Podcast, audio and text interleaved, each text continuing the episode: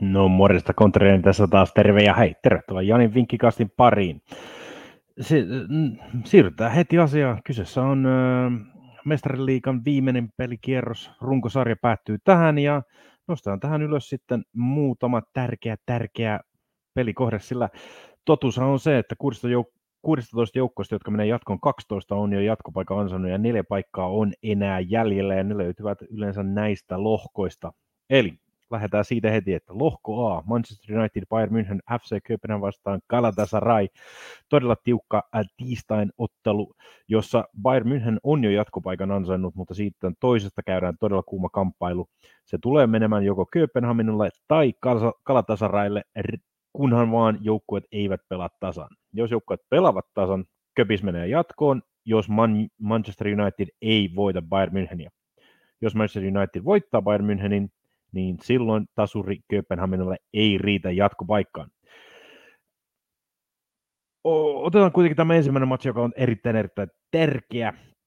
Manchester United hävisi viikonloppuna 0-3 Bournemouthille, mutta sitten Bayern Münchenilläkään ei mennyt sitä yhtään sen paremmin. Joukko hävisi 5-1 Frankfurtille Saksan liigassa, eli molemmilla on erittäin surkea kenraali, paljon virheitä, heikko puolustus ja uskon, että koska tämä on todella, todella tärkeä Manchester Unitedille ja, ja varsinkin Bruno Fernandesille, joka missaa seuraavan ottelun Liverpoolia vastaan viikonloppuna, että ottelussa voidaan nähdä maaleja, sillä tässä ei tarvitse kummankaan puolustaa hirveästi.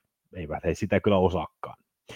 Sitten Kööpenhamina tuskin tulee pelaamaan tasurista, mutta voi olla, että tarkkaa peliä tulee olemaan avauspuoliajalla. Sen sen takia pelataan toiselle puoliajalle yli puolitoista maalia, sillä voi olla, että Kalatasara, joka hyökkää hyvin eikä hekään osaa puolustaa, on pakko hakea sitä voittoa jotenkin.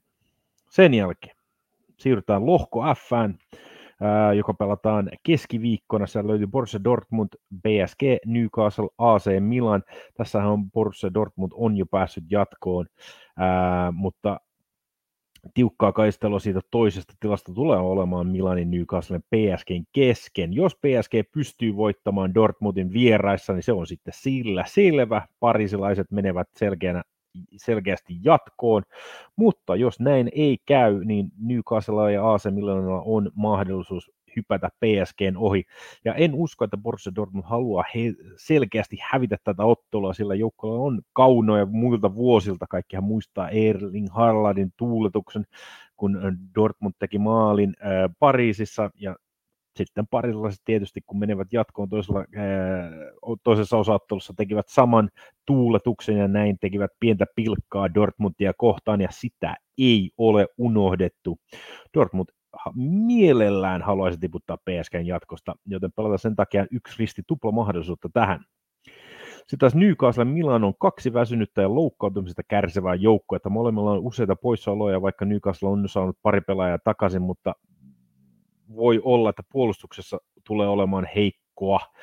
Molemmat joukkueet haluavat niitä maaleja. Ensimmäisen kerran, kun joukkueet kohtasivat, niin peli päättyi 0-0, mutta ei ollut ainakaan yrityksestä puute se johtu, Milan äh, pelasi vaan tasurin sen takia, koska Pope Newcastle maalissa piti erittäin hyvin maalissa puhtaana ja näin ollen tasuri tuli hyvin Newcastlelle. Nyt Pope ei ole maalissa, joten uskon, että molemmat joukkueet hakevat niitä maaleja. Molempien kenraaleissa niitä on ainakin löytyy viisikin kappaletta. Milan hävisi 3-2, kun taas Newcastle hävisi 4-1 Spursille pelataan tähänkin yli kolme ja puoli maalia. Uskon, että nyt Newcastle viimeisessä kotiottelussaan, viimeisessä mestarileikaottelussaan tulee näyttämään yleisölleen, että, että kyllä vielä löytyy.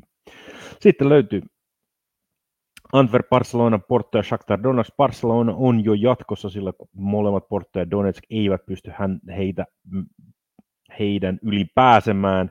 Sen takia uskon, että Barcelona, joka kärsi 2-4 tappion äh, Gironaa vastaan viikonloppuna, ei ehkä pelaa ihan parhaillaan. Ja Antwerp, vaikka on ollut lohkon heittopussi, on ainakin kotoisessa Belgian liigassa on pelannut erittäin hyvin ja hyvin puolustusvoittoisasti. Nyt kun Barcelona haluaa välttää loukkaantumisia eikä halua välttämättä yrittää ihan liikaa, niin tähän voisi koittaa Antwerpenin voittoa, mutta jollei sitä, niin 0-0 peli voi päättyä. Antwerp ei päästä maaliakaan Barcelonalla. Se on oma veto, mitä voisi kokeilla. Sitten Porto Shakhtar Porto kotonaan erittäin hyvä ja vaikea voitettavissa oleva joukkoa, mutta koska kyseessä on kuitenkin paineet ja kuka menee jatkoon, niin voi koittaa Shakhtarin suoraa voittoa seitsemän kertoimella, mutta jollei sitä uskalla koittaa, niin toisella puolella ajalla varmaan maaleja tulee olemaan enemmänkin kuin tarpeeksi.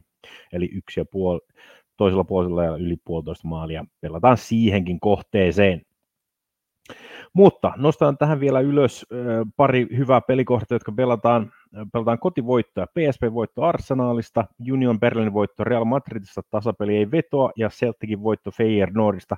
Näissä ei ole hirveästi pelattavaa, paitsi PSV tietysti haluaa muutamia pisteitä ja Arsenal on jo varmistanut lohkovoiton ja eikä välttämättä halua väsyttää parhaita pelaajia tässä ottelussa. Sama koskee Real Madridia ja Union Berlin, joka on pikkasen piristynyt Saksan liigassa, voi pelata huomattavasti paremmin kuin aikaisemmin. Celtic myöskin hävisi viikonloppuna Kilmarnockille 2-1, ja vaikka joukkoilla ei ole mitään mahdollisuuksia jatkoon kotiottelussaan, varmasti Celtic Parkissa tulee näyttämään erittäin hyviä otteita. Mutta hei, muistakaa lisää vihjeitä löytyy vedonlyönti.com veikkausvihjeestä sieltä kaikkiin muihinkin otteluihin. Eli ei minulla muuta kuin se on morjens.